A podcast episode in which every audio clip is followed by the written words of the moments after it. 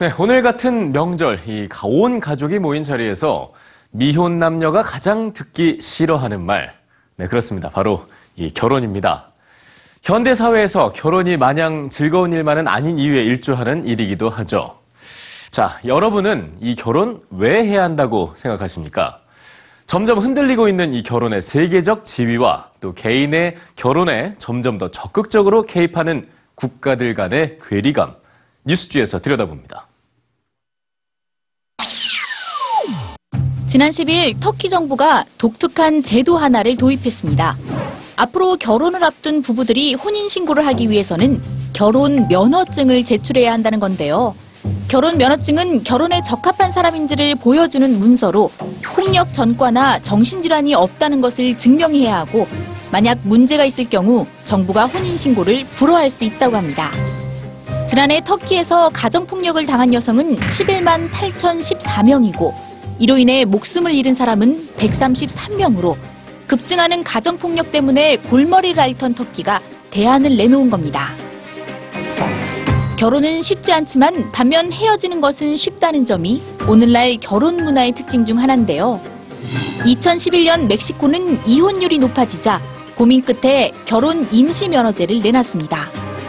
이 제도는 혼인 신고를 한 후 2년이 지나면 결혼이 자동으로 취소되기 때문에 그 전에 신혼부부는 결혼 생활을 이어갈지 말지를 선택해야 하는데요. 만약 면허를 갱신한다면 정식 혼인 상태가 되고 그렇지 않으면 별도의 절차를 거치지 않아도 자동으로 남남이 되는 겁니다.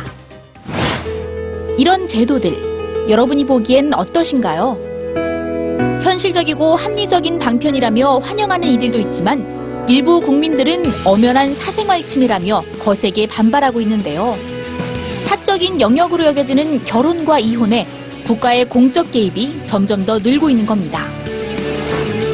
결혼이 국가에 의해 제도화된 것은 인류가 농경사회에 진입 후 정착하면서부터입니다.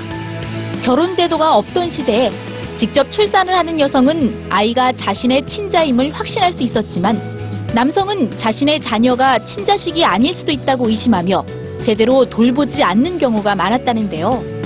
이러한 부계의 불확실성을 없애기 위해 인류가 발명한 제도가 바로 결혼인 겁니다. 하지만 결혼 후에도 간통이나 혼외 정사가 발생하면서 결혼 제도가 필요한지에 대한 회의감이 밀려왔고 15세기경부터는 이런 결혼 제도가 남녀 모두의 권리를 침해한다는 비판이 쏟아지기 시작했습니다.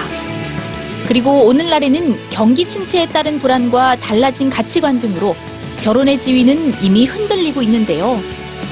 미국은 2011년 성인 인구 100명 가운데 44명이 미혼이었고 지난해 일본에서 결혼하지 않은 20, 30대 남성은 70%에 달했으며 한국은 65세 이상 미혼 독거노인이 급증하는 등 세계적으로 미혼 대국은 증가하는 추세입니다. 하지만 공고한 결혼 제도를 유지하는 것은 국가에 매우 중요한 문제입니다. 고대 사회부터 국가 체제를 유지하는 데 가장 좋은 방법은 바로 가정을 구성함으로써 결속을 강화하는 것이기 때문인데요. 결혼은 출산의 가능성을 높인다는 점에서 경제적으로도 이득인 거죠.